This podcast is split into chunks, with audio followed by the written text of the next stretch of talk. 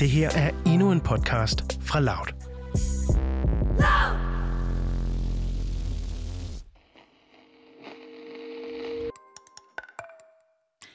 Stanislav Ivashkevik, eller bare Stas, som han bliver kaldt, står ud af en taxa få husblokke væk fra sit hjem i Minsk, da han ser to politibusser køre forbi.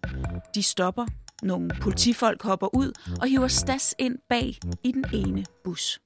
I asked why are uh, why are they are they pulling me in? They said, uh, uh, like, uh, shut up. How many times do you go to demonstrations? You go to demonstrations, right? Don't you? Uh, give us your phone. Unblock your phone. Men Stas har erfaring med myndighederne og har allerede uploadet og slettet alle optagelserne af dagens demonstrationer på sin telefon. Så han låser telefonen op med det samme og giver dem den. Why is your phone empty? And then uh, another one is saying that, oh, you see, he was filming people. Definitely. So okay, we take him in. Efterfølgende tænder betjentene deres kamera og beder om øh, Stas' navn og beskæftigelse. Then I said, I'm Belsat journalist. Um, at which point uh, uh, they all made this noise like oh, like uh, as if they, uh, you know, as if their team scored a goal. Uh, they were very happy to uh, detain a journalist.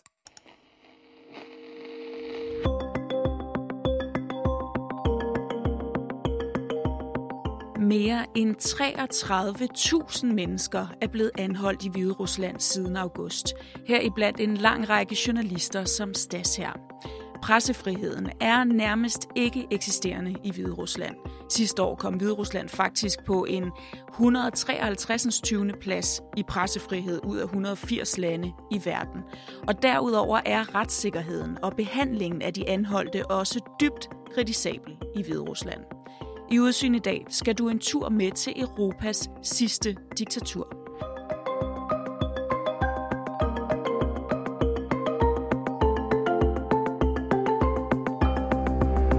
Du lytter til Udsyn. Din vært, Christine Randa. Som Stas han også fortæller, så er der, øh, er der fokus på anholde journalister. Det, det er noget, man rigtig gerne vil. Det her er Emil Filtenborg. Han er dansk journalist og har det seneste halve år været i Hvide Rusland op til flere gange for at dække protesterne mod styret, som altså opstod efter det korrupte genvalg af landets diktator Alexander Lukashenko tilbage i august. Og det er Emil, der har talt med Stas, du hørte før, som er blevet anholdt op til flere gange. Bare her det seneste halve år er han blevet anholdt og smidt i fængsel to gange. Og det gør, at han forbereder sig hver gang han går ud og rapporterer. Forbereder sig på, at det kan være, at han ikke kommer hjem igen sådan lige forløbigt. For example, every time you go out on the street to uh, to report, uh, you you make uh, the kind of precautions like for example you make the phone calls who's going to pick up your kid if anything happens uh, who's going to uh, do what at work uh, how to replace you so each time basically you go out to do your job uh, you are ready to be um, to be confronted with uh, you know, violence or uh, detention or arrest or indefinite uh, indefinite time behind bars. Emil Filtenborg, det er som sagt dig, der har talt med Stas. Præsenter os lige for ham. øh, Hvem er han? Stas er øh, journalist ved, ved et øh, polsk hviderussisk medie, der hedder, der hedder Belsat. Han er undersøgende journalist, og øh, han bruger rigtig meget energi på at øh, irritere myndighederne med, med diverse projekter. Øhm, altså han undersøger alt muligt, alt muligt form for, for korruption og for, for svindel og miljøproblemer. Alt, hvad han kan, kan finde på at undersøge, det undersøger han. Han har blandt andet øh, på et tidspunkt søgt job som svejser på, på det atomkraftværk, som lige er blevet bygget i, øh, i øh, Hvide Rusland for at komme ind, så han kunne filme inde på, øh, på atomkraftværket og sådan noget. Han laver alt muligt fuldstændig tårligt. Øh, og han dækker selvfølgelig også alle de her demonstrationer, der, der har været i de sidste halve år. Stas, han lyder som en øh, vild nok fyr, der er klar til at gå langt for en historie. Men lad mig lige pointere, at der altså generelt ikke skal ret meget til for at komme til at pisse styret af i Hvide Rusland. Altså al, al journalistik, som, som foregår på de her øh, uafhængige medier, er jo kritisk journalistik i, i, hvad skal man sige, den kontekst i Hvide Rusland. Fordi at der skal ikke ret meget til, før man træder styret over tæerne. Hvis man øh, for eksempel siger, at fredelige, eller protesterne er fredelige, ikke, så har man allerede der overskrevet grænsen for, hvad der er, der er i orden ifølge styret. Og hvis man siger, at for eksempel de her øh, nedslag mod demonstranterne, de har været øh, voldsomme, jamen, så har man også allerede der, øh, ligesom så er man gået for langt. Og som jeg nævnte i starten, så har styret altså virkelig haft travlt med at anholde folk det seneste halve år, hvor store demonstrationer, faktisk de største Hviderusland nogensinde har set, har samlet 100.000 vis af mennesker på gaderne, især i hovedstaden Minsk. Protests are erupting across Belarus after what appears to be a landslide victory by the incumbent president, Alexander Lukashenko. An election triggered the current crisis. A desire for change had been building, driven by a stagnant economy and changing society, one that increasingly looks more like Belarus's modern European neighbors. The Belarusian opposition is coming out in full force. Thousands of people lining the streets of the capital, Minsk, peacefully calling for change while hoping things don't take a turn for the worse. To disperse protesters in Belarus, no method seems off the table for riot police. When they arrived at this mass demonstration Sunday, protesters ran as if their lives depended on it. This has become the new normal as law enforcement step up efforts to detain protesters. Since August, thousands of protesters have been detained. Many opposition leaders have been jailed or forced into exile. That's as President Alexander Lukashenko tries to suppress the biggest and most persistent challenge to his 26 year rule. Lige nu sidder der omkring 220 politiske fanger i fængslerne i Hvide Rusland, heriblandt 10 journalister. De er politiske fanger, fordi det er et spørgsmål om, om sindelagskontrol og, og tankefrihed og ytringsfrihed. Øh, på den måde, der bliver man også hurtigere i et land som Hvide Rusland aktivist, når man er journalist, altså fordi arbejdet i sig selv er, er aktivisme. Det, det er at prøve at få lov til at arbejde som, som journalist, det bliver meget hurtigt et overlap med, med aktivisme, så, øh, så de er helt klart politiske fanger og bliver også opgjort sådan. Og Emil, hvordan behandler man så de her journalister under selve anholdelsen og under, under fængslingen? Jamen, de bliver behandlet dårligt. De bliver som sådan behandlet meget ringere end alle andre, fordi de får den samme omgang. De er ret hårdhændede, øh, hvad skal man sige, anholdelser, og så øh, dårlige transport og dårlige forhold i fængslen og sådan noget. Det deler de med alle. Så man siger, selve anholdelsen og selve øh, turen i fængslet er ligesom den er for alle andre. Den, den består af, ofte af ret, ret voldsomme over, øh, over anholdelser. Den består ofte af overfyldte celler med, med, dårlig, øh, med dårlig luft og altså dårlig mad og hygiejneprodukter og, og den slags ting. Og så består det ofte af en, en ret umenneskelig transport, hvor, øh, hvor folk bliver stuet sammen i, øh, ja, i enten de her busser, som Stas han taler om, eller i, i ganske normale busser, men i, i alt for store antal. Ja, for Stas han oplevede nemlig en ret umenneskelig behandling, da han under sin seneste anholdelse skulle transporteres til fængslet.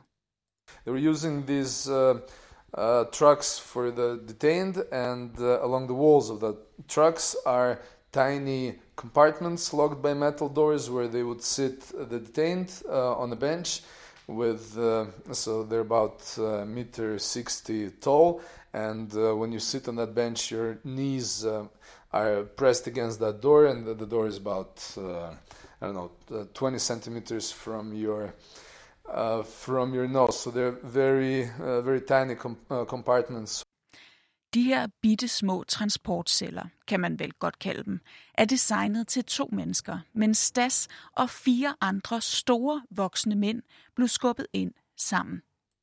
So uh, they would push us in, and then they would be kicking the door until we would get uh, squashed into uh, Tetris-like shape, uh, not able to move uh, any joint. Og sådan efterlod de dem i 40 minutter. Der er ellers kun 10 minutters kørsel fra politistationen til fængslet, men de lod dem altså lige sidde i yderligere 30 minutter, inden de fik lov at komme ud. Og undervejs kunne den ene af mændene ikke få luft.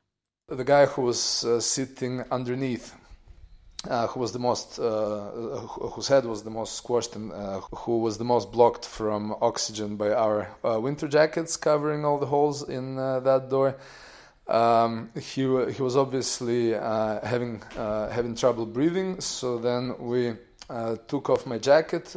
We took off my jacket, meaning so the the guy whose hand was somewhere around my collar uh, pulled it down, and uh, after some efforts, I managed to bend my arm and reach for the for the zip. So with uh, some efforts, it took us uh, about three minutes. We managed to take my jacket off and and make more space for the for the hole through which the air could go through.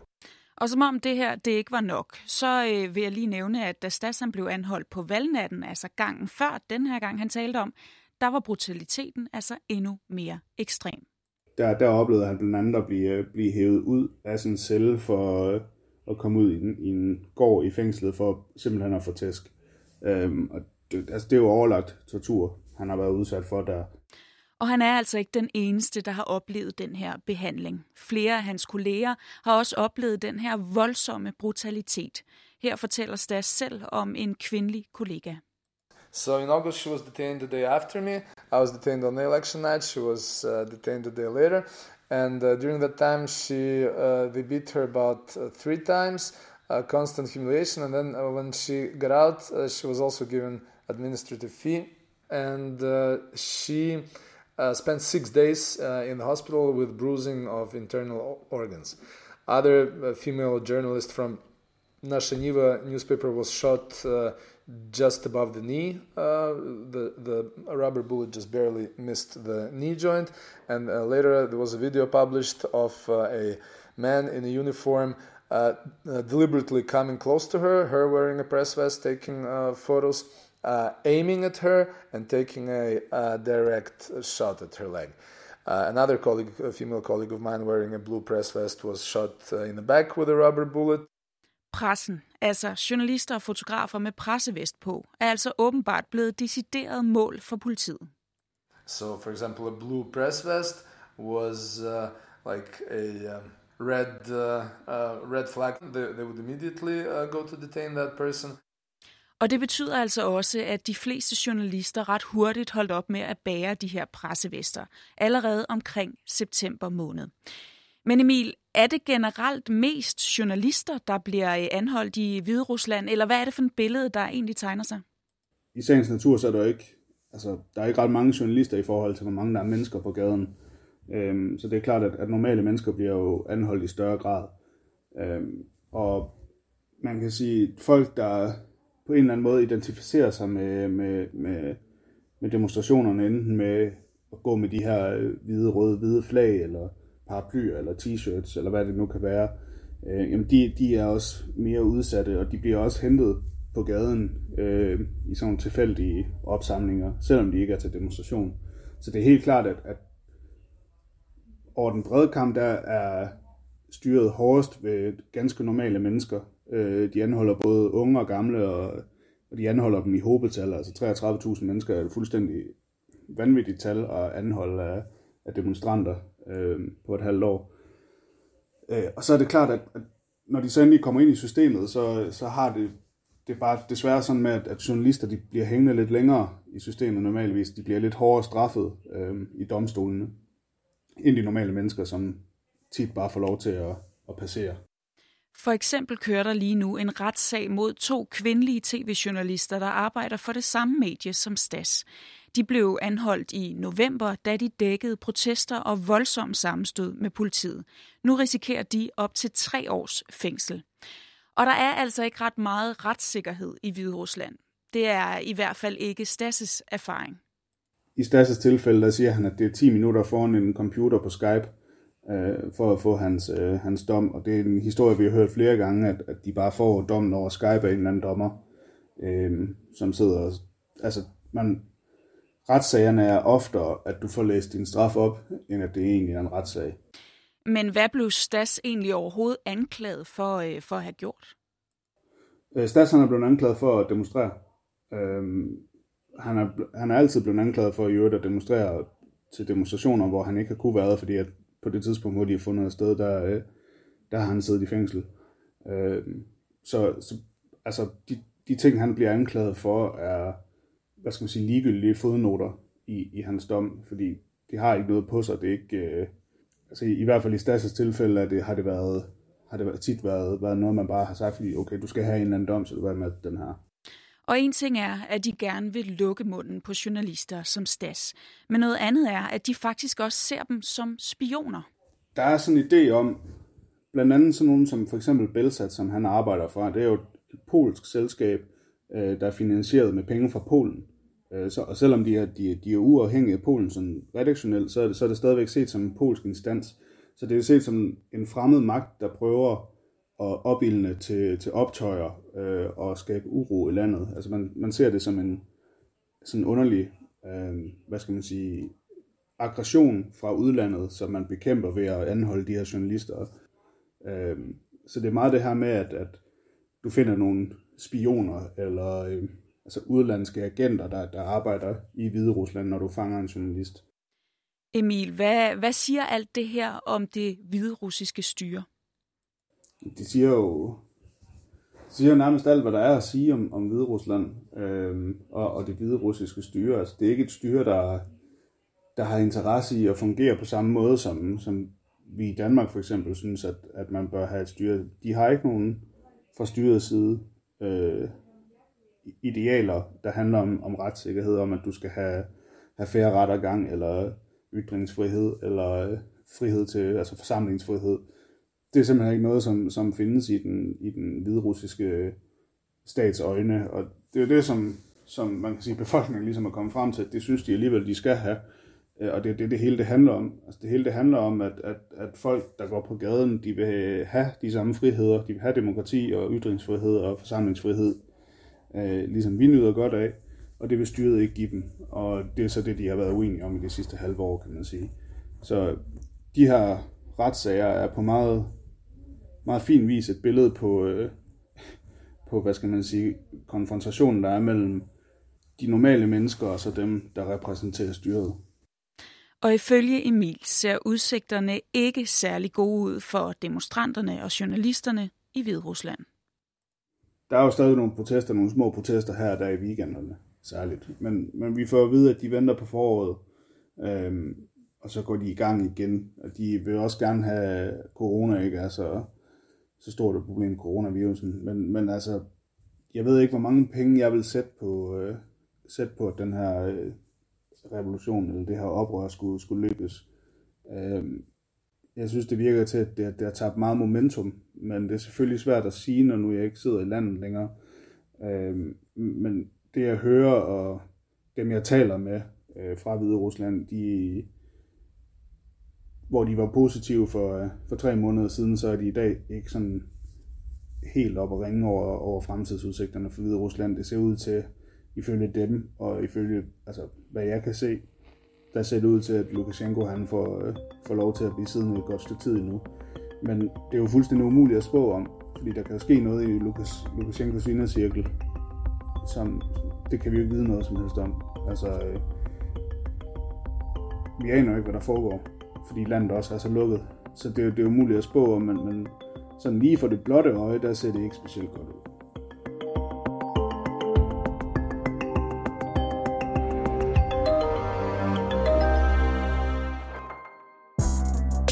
Det her var en aktuel podcast fra Loud.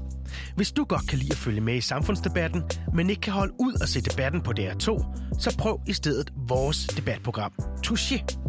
Her tager Cecilie Lange og Kevin Sakir aktuelle emner op på en nysgerrig og undersøgende façon. Søg på Touché, der hvor du finder din podcast.